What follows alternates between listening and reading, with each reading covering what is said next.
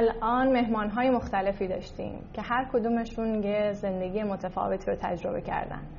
بعضیاشون یه سرمایه اولیه خیلی زیادی داشتن بعضیا با یه پسندازهای کوچیک شروع کردن و بعدش سرمایه گذاری بزرگی کردن. بعضی اینطوری میگن که خیلی آدمی که ریسک گریزن یعنی همیشه با احتیاط قدم برمیدن بعضی گفتن نه آدمی که اهل ریسکن و میرن جلو و به این صورت حرکت می‌کنن. حالا سوالی که الان فکر می‌کنم دیگه وقتش رسیده بهش جواب بدیم اینه که آیا ما چیزی به عنوان تیپ های مختلف شخصیت سرمایه گذار داریم یا نداریم؟ آیا میشه گفت شخصیت سرمایه گذار باید یک سری ویژگی های خاص داشته باشه؟ این موضوعاتیه که من می‌خوام تو این برنامه با جناب آقای کاوه از فرد صحبت بکنم. ایشون پژوهشگر روانشناسی شناختی و مربی نوآوری هستند و قرار در این زمینه به ما توضیح بدن. جناب آقای فرد سلام و عرض ادب. سلام خانم موسوی خیلی ممنون. خوشحالم که اینجا پیش شما و بینندگانتون هستم. سلامت باشید متشکرم. آقای عزیفر فکر کنم اولین سوال من واقعا همینه. یعنی ما آیا چیزی به نام دستبندی شخصیت سرمایه گذار داریم یا نداریم؟ احتمالا مطلعیم که جبهگیری های زیادی علیه اساسا تقسیم کردن آدما به پرسونه شخصیت ها وجود داره. ولی واقعیتش اینه که به محض اینکه پامون رو تو وادی عمل می‌ذاریم ما نیاز به مدل هایی داریم تا بتونیم دانش خودمون رو و پیش رو نسبت به رفتار آدما توسعه بدیم. جواب سوال شما هم بله است هم نه. یعنی بسته به اینکه هدف ما چی از شناخت آدم ها ما می‌تونیم به یه دستبندی های تقلیل گرایانه راجع به رفتار انسان ها برسیم. ولی همیشه می‌تونیم بگیم که اونا لزوما اشتباهن و یه تصویر لزوما ناقصی رو از آدما به ما میدن. ولی می‌تونن برای ما مفید باشن. خب حالا ما چه اگر بخوایم اون برش رو ببینیم که بله وجود داره در اون صورت چند نوع تیپ شخصیتی داریم؟ اگه بخوایم به تاریخچه این عمل یعنی دستبندی کردن آدم ها بپردازیم خب داستان داستان خیلی قدیمیه. بشر از حدود سال 500 قبل از میلاد اولین نفر بغرا تلاش کرد که واژه پرسونا رو جا بندازه در یونانی. پرسونا به گونه ای از رفتار و خصوصیات در واقع شخصیتی آدم ها برمیگشت که اونا رو از هم متمایز می‌کرد. همینجوری این داستان اومد جلو. حتما می‌دونی که اون زمان سعی می‌کردن آدما رو با مثلا اخلاط چهارگانه مثل آب و باد و هوا و آتش دستبندی بکنن خیلی هم جالبه که هنوزم که هنوز دارن از این دستبندی ها استفاده میشه و اصالتشون زیر سوال نرفته خیلی جا. حالا شاید جالب بگیم همین رو اگه خورده بازش کنیم یعنی اینکه معمولا میگن شما مزاجت سرده یا مزاجت گرمه و بر اساس اون فکر می‌کنن که شما وقتی مزاجت سرده احتمالا یه رفتارهای خاصی رو از خودت بروز میدی و بالعکس. درسته؟ دقیقا. یعنی شما احساس می‌کنین که اون پزشک طب سنتی یا کسی که آگاه به این اخلاط چهارگانه و مزاج های انسان انگار یه جادوگره یا یه پیشگوه که می‌تونه پیش بینی کنه که مثلا شما فکر می‌کنم بالای 10 ساعت جلوی مانیتور کامپیوترت کار می‌کنید شما از کجا فهمیدید؟ تو شما با ریسک زیادی تو کارتون سر کار دارید. اینا همش از اونجا برمیگرده که یک سری ارتباط و connection بین عوامل مختلف شخصیتی و رفتاری و حالتهای ذهنی و رفتاری تونسته پیدا بشه که به انسان کمک کرده این تیپای شخصیتی توسعه پیدا بکنن. طبیعیه که توی بازارهای مالی و سرمایه هم به خاطر اهمیت رفتارهای انسان و خروجی خیلی سریعش در قالب بازده سرمایه گذاری خیلی تلاش شده که این ارتباطات کشف بشه. بعضی از محققا سعی کردن به ویژگی هایی برسن که در مورد ارتباط انسان با پوله نوع نگاه کردنش به پول که تو بحث شما در مورد سواد مالی خیلی بهش اشاره شد. بعضی دیگه از محققا سعی کردن یک عامل دیگر رو که ارتباط ذهنی انسان با مفهوم مخاطره و ریسکر رو هم کنار ارتباط با پول وارد بکنن. و این این جالب می‌کنه داستان رو. معمولا ما با یک ماتریس دو در دو طرفیم که یه طرفش داره به میزان مخاطره پذیری انسان به صورت ذهنی می‌پردازه. به یه طرفش به میزان در واقع عملش در دنیای بیرون. یکی از استانداردهایی که چارتر فاینانشال انالیست یا مؤسسه در واقع آنالیست ها تحلیلگران مالی خبره در اختیار ما قرار داده همون دستبندی که انسان ها رو به محافظه گراها و اونایی که روی سرمایه گذاریشون مدت زیادی صبر می‌کنن انباشتگرها یا اونایی که خیلی زیاد دنبال اضافه کردن گزینه های پورتفولیوشون هستن follower ها یا دنبال روها و independent ها یا مستقل ها تقسیم می‌کنه. CFA اینجوری نگاه می‌کنه به داستان که از یک طرف بعضی خیلی علاقه دارن که صبر بکنن خیلی دیر و محتاط عمل بکنن و بعضی هم خیلی علاقه دارن که اولین فرصتی واسه انباشته کردن یک گزینه جدید استفاده بکنن. و از طرف دیگه یه رفتار دیگه که بین آدما دیده میشه اینه که چقدر در تصمیماتشون follower ن یا مستقل یا پیشرو عمل می‌کنن. ولی شاید جذابتر از تقسیم بندی شخصیتی CFA ما تقسیم بندی موسوم به BBNK رو داریم. BBNK مخفف بلارد بیل و کایزر هستش که به نظر من خیلی قشنگ تونسته پنج خصوصیت انسان رو در واقع تبدیل بکنه به این تیپ های شخصیتی. توی تقسیم بندی بی بی شما انسان رو از یک طیف فردگرای خودمتکی که خودش همه تصمیماتش رو می‌گیره تا یک انسان ماجراجوی پر ریسک می‌بینی تا برسه به یک انسان در اصطلاح خودشون سلبریتی یا مدگرا که دنبال تمام حرفا میره و می‌بینی چی مد شده دنبال چی باید بره. و در یه سر دیگه این طیف انسانهای گاردین یا محافظ رو می‌بینی که مشابه با همون انسانهای پریزرور یا محافظگر CFA اینا داشت دارن که تا جای ممکن ریسک و لاس رو از دست دادن رو حداقل بکنن. احتمالا تو سوگیری شناختی در موردش صحبت کردیم که انسان ها خیلی این سوگیری و نسبت به از دست دادن دارن. تو این تقسیم بندی انسان های همون وسط قرار دارن. یعنی ممکنه خیلی براشون سوال بشه حتما ما باید یکی از این چهار سر ماتریس باشیم. نه یه تقسیم تو این تقسیم بندی انسان های میانه روی وجود دارن که هر چهار تا رفتار رو به اختصار می‌تونن انجام بدن. تقسیم بندی ساده تری هم هست که شاید مثلا من بتونم از خود شما بپرسم. شما توی پورتفولیو سرمایه گذاری خودتون چه تعدادی گزینه داریم من در حال حاضر یک گزینه دارم. یک گزینه. خیلی جالبه. ما از انسانهایی که تعداد گزینه هاشون محدوده به انسانهای active investor یاد می‌کنیم. توی تقسیم بندی دو روشه آقای بارنول آقای بارنول میگه آدما یا active ن یا فعالن و خودشون بدون کمک گرفتن از advisor ا سرمایه گذارشون انتخاب می‌کنن و معمولا روی دو تا یا سه تا تمرکز می‌کنن و به اونا دقت می‌کنن. یا passive یا منفعلن. آدمای منفعل در مقابل شما مثل من ممکنه که رجوع بکنن. توی سبدشون به خاطر دوری از ریسک و اینکه زیاد به سر نمی‌زنن تعدادی مختلفی در واقع گزینه داشته باشن و بذارن که اونجا منفعلانه شکل بگیره و بره جلو. ولی جالبی که آقای جاناتان مایرز همه این تقسیم بندی که به شما گفتم رو به یه نحوی زیر سوال می‌بره و میگه که نه انسان فارغ از که در چه شرایطی هستش همیشه شخصیتش به شیش شخصیت در واقع ثابت میشه تقسیمش کرد. این حرف بزرگی که شما بگیم شرایط یا اون چیزی که ما بهش میگیم سرکامستنس روی رفتار انسان تاثیر نمی‌ذاره و شخصیت سرمایه‌گذارش رو تغییر نمیده. اگه فرصت داشته باشین این شیشتا رو خیلی عالی میشه. من می‌خوام برای این یه پرسش عذر می‌خوام. برای این یه پرسشنامه وجود داره. برای اینکه مثلا آدم بفهمن تو کدوم دسته بندی قرار دارن. ما می‌تونیم اینو بله. الان با هم دیگه بریم. پرسشنامه ها معمولا پرسشنامه پر تعدادی سوالات و به هر حال پشتش الگوریتم ماشینی هست. ولی من می‌تونم یه سری از سوالات اینا رو با شما چک بکنم. وقتی من خودم یکی از این پرسشنامه ها رو در واقع انجام دادم چیزی که برای من در اومد یه شخصیت impulsive بود دیگه. می‌دونید impulsive ها تکانه ای در یک لحظه یه چیزی میشنون و سریع تصمیم می‌گیرن دقیقا مشابه همون چیزی که من تو زندگی خودم تجربه می‌کنم. یعنی اگه من مثلا قصد خرید تلویزیون نداشته باشم و از یه جای رد بشم و ببینم یه گزینه اومده که اتفاقا چقدر من اینو لازم دارم همون لحظه ممکنه که تا آخرین مثلا ریال حساب من واسش بدم.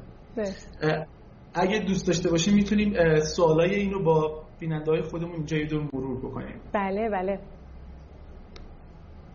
خب در واقع اولین سوالی که توی یکی از این پرسشنامه هایی که به نسبت استاندارده از ما می‌پرسن اینه که از شما می‌پرسن که شما تا چه حدی برونگرا هستین و اهل تعامل با افراد بیرون هستین و چقدر آدم انتوزیاست یا پرشوری هستین؟ که معمولا با طیف لیکرت از خیلی زیاد تا خیلی ضعیف دسته بندی میشه. شما می‌خواین بگین؟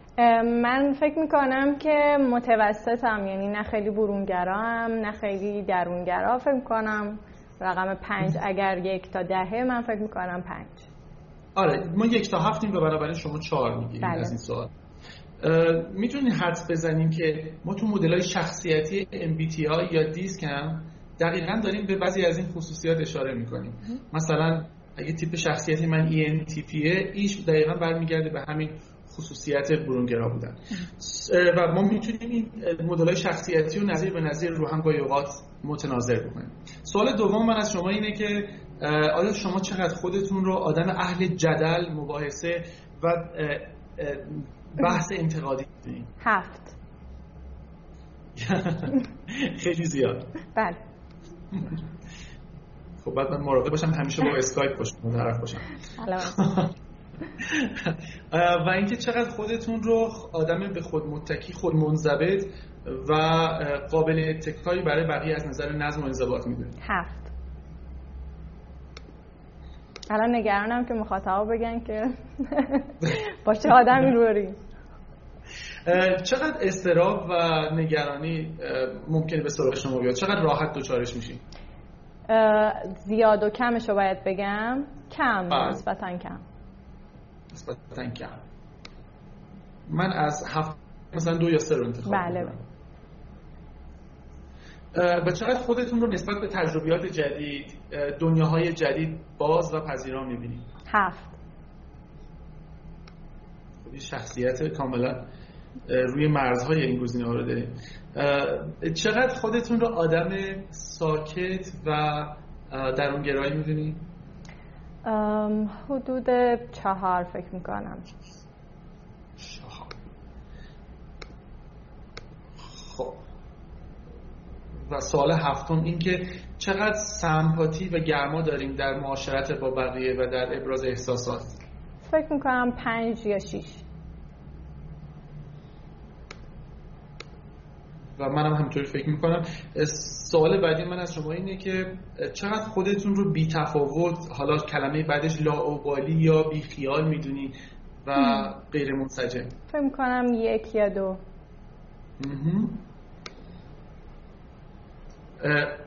آرامش و پایداری و ثبات هیجانی احساسیتون رو چی؟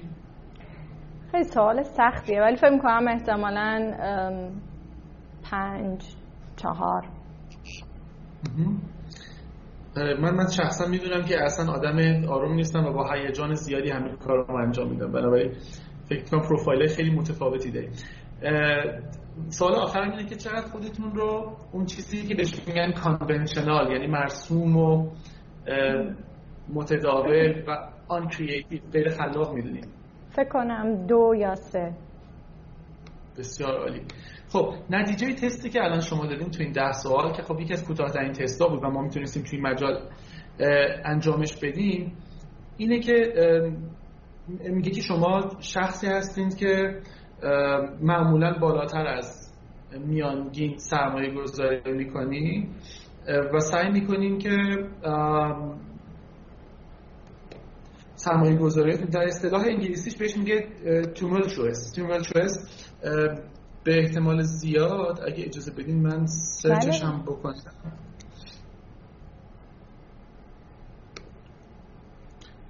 آدمیه که پر از در واقع پر هیجان و پر از پرشوره توی سرمایه گذاری پر سرمایه گذاری پر سر و صدا و پر پر در واقع تأثیری می‌ذاره. یعنی شما به این نحوی جریان ساز میشین با سرمایه گذاریاتون توی این حوزه. امیدوارم. و احتمالا افرادی هم از شما دنبال روی می‌کنن. معمولا میگه که شما احتمال شما نسبت به بقیه کمترینه که برین سراغ آدم های زیادی و ازشون سوال بپرسین. advice بگیرین واسه اینکه کجاها برنامه ریزی بکنین.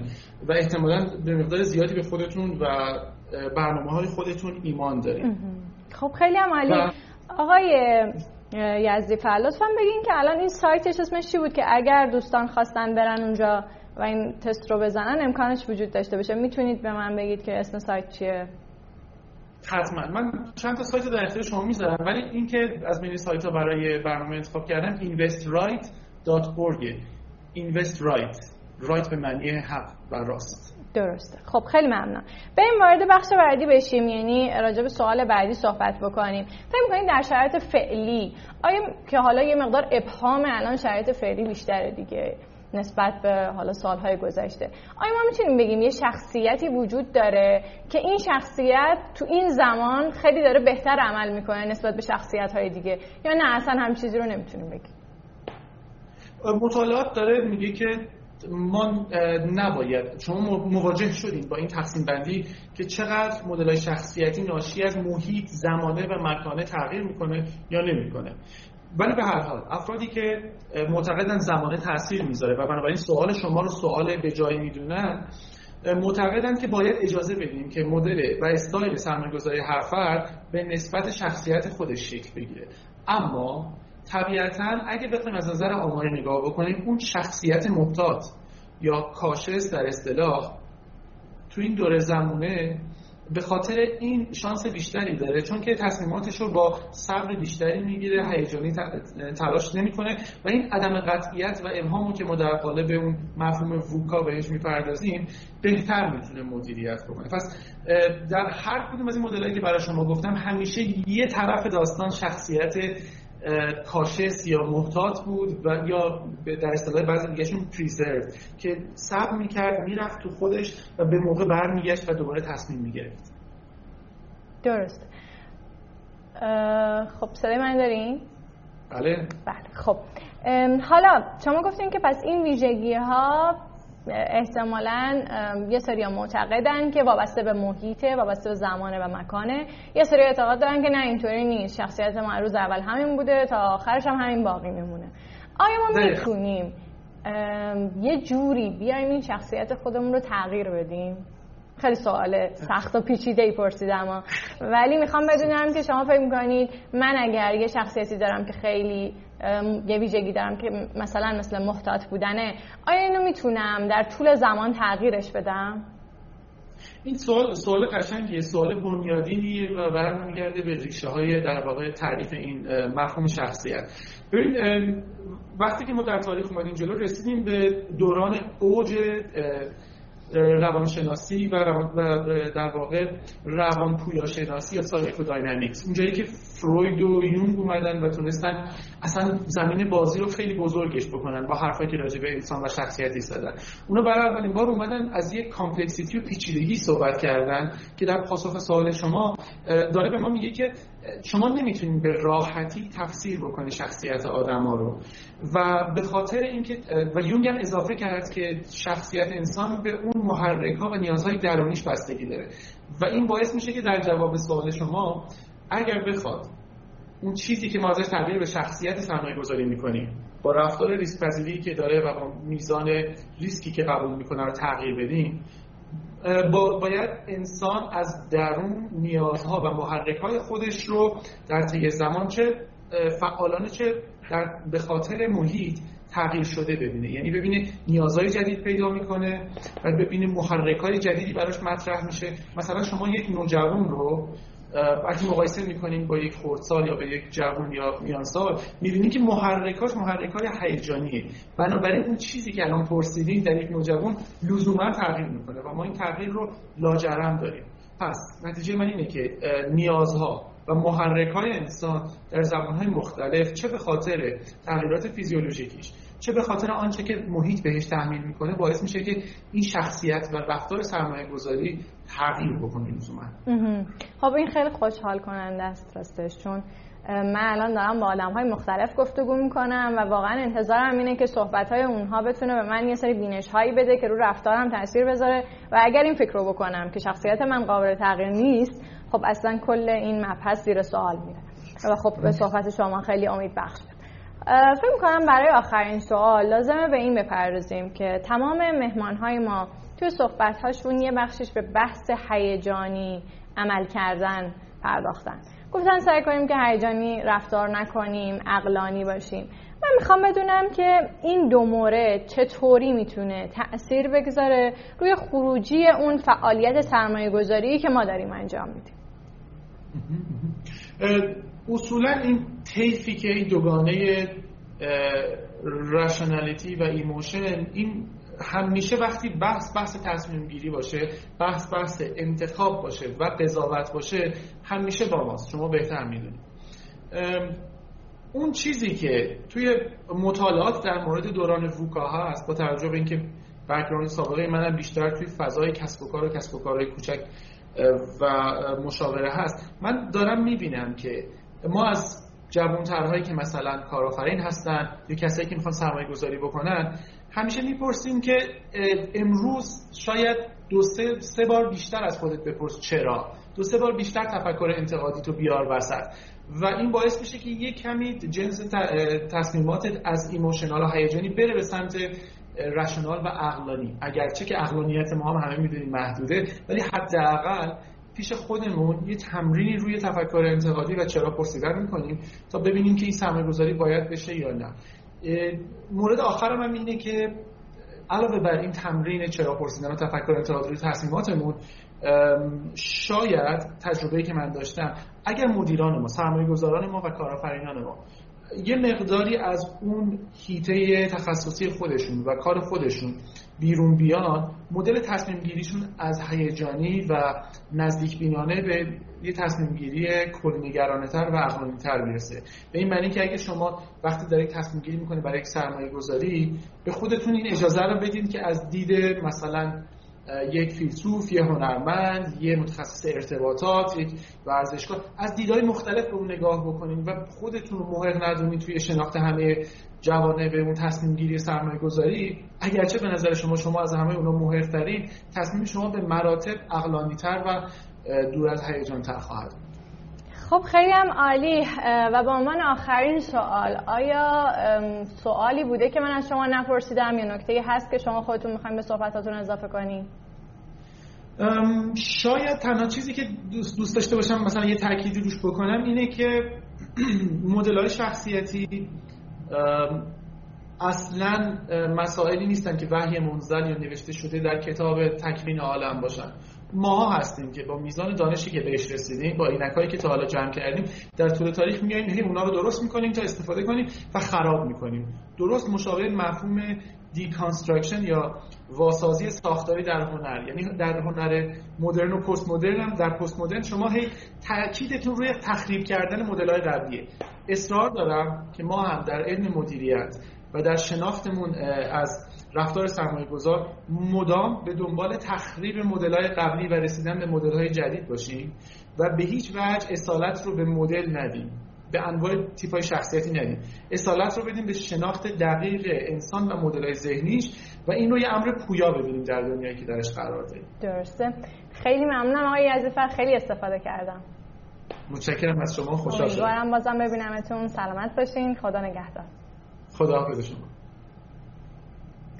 خب صحبت های من رو شنیدید با آقای یزیفر امیدوارم که برای شما هم مفید بوده باشه.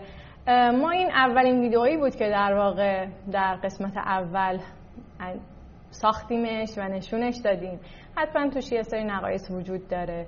بگین لطفا چه حسی داشتین راجع به این ویدیو و در واقع اون اتفاقاتی که بین برنامه ها داره برای من میفته و من سعی می‌کنم اون رو به نحوی برای شما نشون بدم. صحبت من با آقای یزدیفر رو هم شنیدین. نکته مهم اینه که چیزی که من الان فهمیدم اینه که آدم ها یه سری ویژگی هایی دارن که می‌تونه بهشون یه جایی کمک بکنه یه جایی ممکنه نه اتفاقا جلوی پیشرفتشون رو بگیره. من همچنان تصمیم دارم که این بخش رو با سرمایه گذارهای موفق و نه همیشه هم سرمایه گذارهای موفق. آدم های عادی که تو زندگیشون چیزهای مختلفی رو تجربه کردن چیزی ساختن. قرار من راجع به اینها با آدم های مختلف صحبت بکنم و از اینکه تا اینجا همراه من بودید سپاسگزارم. امیدوارم که خوب باشید همیشه مراقب خودتون باشین. خدا نگهدار.